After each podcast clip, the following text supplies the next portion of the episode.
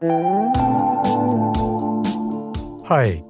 I'm Gregg LeFevre, and this is The Compulsive Storyteller, a series of short personal stories where we explore the idea that truth can be stranger than fiction. This week's episode, entitled Three Street Shot Shorties, brings you three little stories from the streets of New York.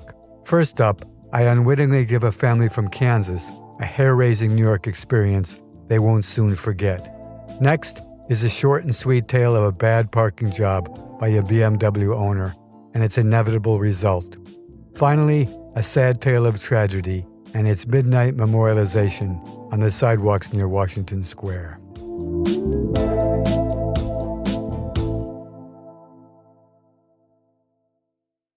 Three Street Shot Shorties.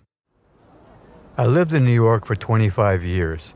It's become my home, and I know the people, storefronts, and street corners of my little section of the city like the back of my hand. That's the beauty of a neighborhood. It becomes yours, and you share that collective feeling with your neighbors. But as many writers have observed throughout the years, everyone wants a piece of this city. And those writers, artists, and observers like myself, who are down on street level, seeing things go by, we're all living New York every day.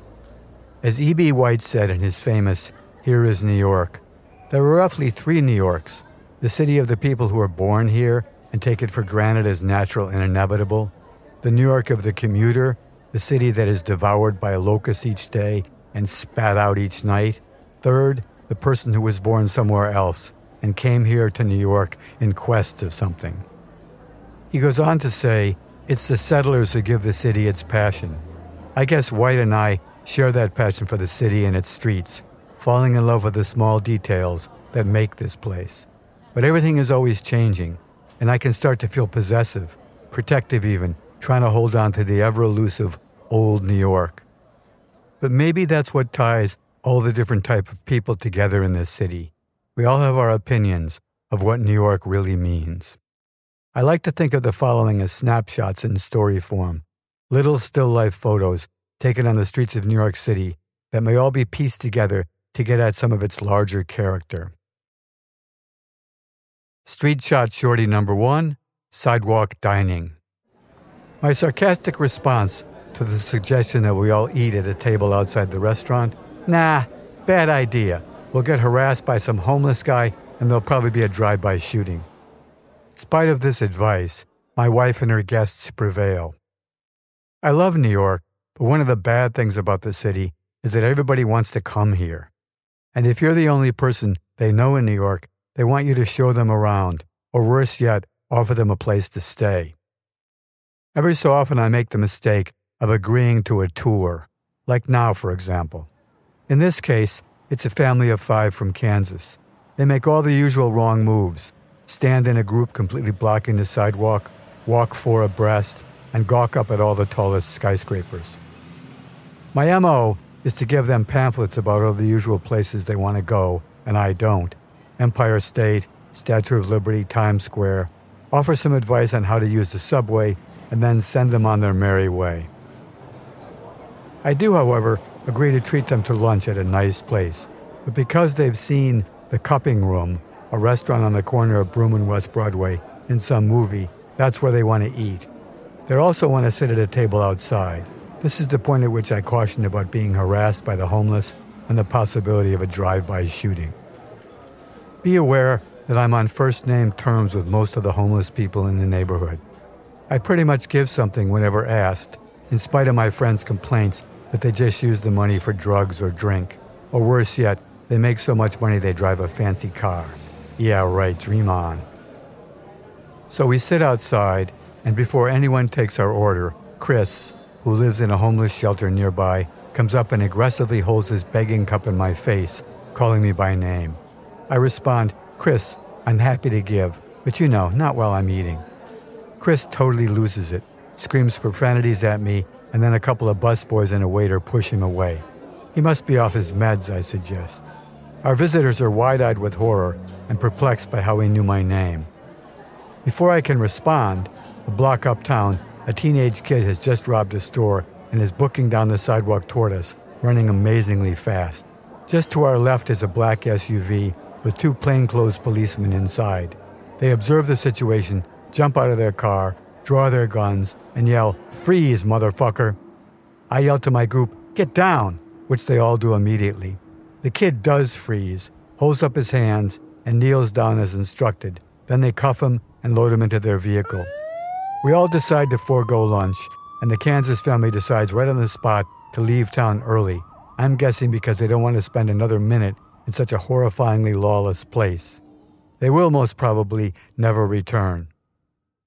My prediction about why we shouldn't eat outside was based on pure sarcasm and not on my experience in New York. In the 20 years since this happened, I have been harassed while eating by only one homeless person and have never again seen a thief apprehended at gunpoint.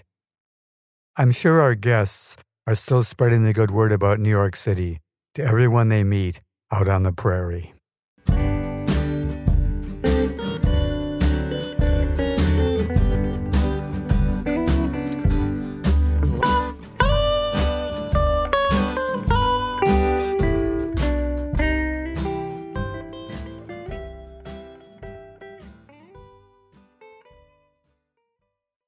Street Shot Shorty number two, Beamer. I do believe that certain types of people buy certain types of vehicles. For example, an old VW bus is going to be driven by a very different person than a Hummer or a Harley. Actually, I hate road hogging Hummers more than almost any other brand of vehicles. So much so that, in fact, a few years back, when they were at the apex of their popularity, I made an exact duplicate of a Dayglow orange NYC parking ticket, except on the backside I suggested in Helvetica Bold that the Hummer's owner was compensating for the size of his organ by owning such a big monster vehicle. The first time I put one of my tickets on the windshield of a new silver Hummer and then had coffee at a nearby cafe to watch, the big beefy owner's reaction was so fierce, his hands on his hips glaring in all directions, that I felt real fear when he looked my way. That was the first and last Hummer ticket I gave out. There is, however, another vehicle that tops my list of entitled owners the sports sized BMW. I've been cut off by, had parking spaces stolen from behind by, almost been sideswiped by, and been otherwise abused by many of these little beamers. There's even a joke about their behavior. What's the difference between a BMW and a porcupine? With a porcupine, the pricks are on the outside. One day, Directly across Bleecker Street from my art studio, I witnessed a classic Beamer move. There was an extra large backhoe called an excavator from a nearby construction project, parked there taking up four spaces. The equipment driver had extended the arm of his machine and then rested the teeth of the bucket on the paving, creating an arc of sorts. My guess was that he did this so as not to stress the pneumatics of the arm while it was parked. It was just enough room for a car to park under the arm, and sure enough, along came a shiny new black BMW and parked there. Off went the entitled owner, never looking back. As the day wore on, I noticed from my studio that the arm was losing pressure and slowly settling down on the roof of the car. Once it began to crush the beamer in slow motion, I got my camera and was squatting in the street shooting the crushed car. When the owner approached, and demanded to know why I was photographing his car, which he hadn't yet looked at. I stepped back and unrolled my arm and hand toward his vehicle just as Cyrano de Bergerac might have done. When he looked over, his contorted face was priceless.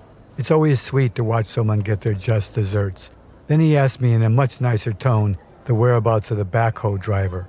I simply turned, walked away, and never looked back.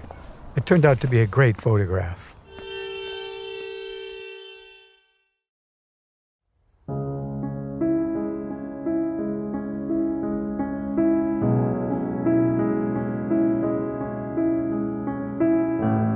Street shot shorty number three fire. I jump off my bike because I've just run over about a hundred red and white long stemmed roses arranged in neat rows on the sidewalk. It's a weeknight and I'm bicycling after midnight on the deserted sidewalks of Washington Place, which runs from Broadway, dead ending into the side of Washington Square Park in New York. I'm on the sidewalk because the street is cobblestones and makes for a rough ride. And there's no one else around anyway. I bend down and pick up one of the roses that my tires have knocked aside. The stem is wrapped in a label which bears the name Yetta Berger. Another says Rose Bassino, and a third Essie Bernstein. A couple of years before this evening, I was commissioned to do a series of bronze panels in Union Square, eight blocks north of here, commemorating the women's labor movement that started in New York City. The first women's labor union was the International Ladies Garment Workers. One of the panels that I created depicted the Triangle Shirtwaist Factory Fire, which happened on March 25, 1911, when 146 garment workers, mostly young Jewish and Italian female immigrant seamstresses, were trapped on the ninth floor of a loft building that caught fire. The fire moved fast and furiously through the fabric strewn floors. Just as with the World Trade Center almost a century later, they were forced to leap from the windows to escape the searing flames, falling a hundred feet to their deaths on the sidewalk below. Even though I'd studied the history of the fire, I never actually visited the building where it happened which still stands next to me on Washington Place where I am now. On the side of the building, lit by the street lights, I read the sad saga of the fire on a historical plaque. The horrors of that day actually led to New York City passing some of the nation's first fire safety laws. As I pick up rows after rows and read the attached names, I am moved to tears. And then some anger. Just placing these flowers as a remembrance and then leaving them lay to become next day's trash seems remarkably insensitive. In the morning, I call the organization that sponsors the yearly memorialization and make this point. The woman I'm speaking with agrees completely with me and thanks me for my suggestion that the flowers be attended to in some other way than just leaving them lie on the sidewalk. She assures me that this practice will change. A year later, Late in the evening of March 25th, I returned to the same spot, and there lay the 146 roses again, all neatly labeled and arranged in rows, waiting to become tomorrow's trash. C'est la vie, c'est la mort.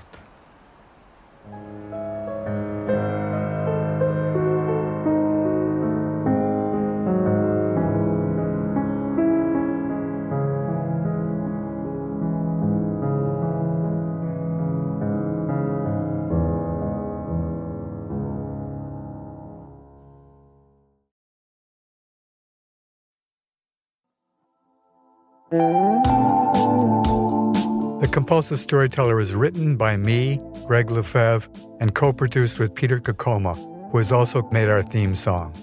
If you enjoyed this week's episode, we'd love your help sharing the show. Please subscribe to The Compulsive Storyteller for free on Spotify, Apple, or wherever you listen. And if you would leave a review, that would be fantastic. Follow the show on Instagram at The Compulsive Storyteller and check out our website for more information at thecompulsivestoryteller.com. Thanks for listening, and if you don't like this one, the next one will be another story.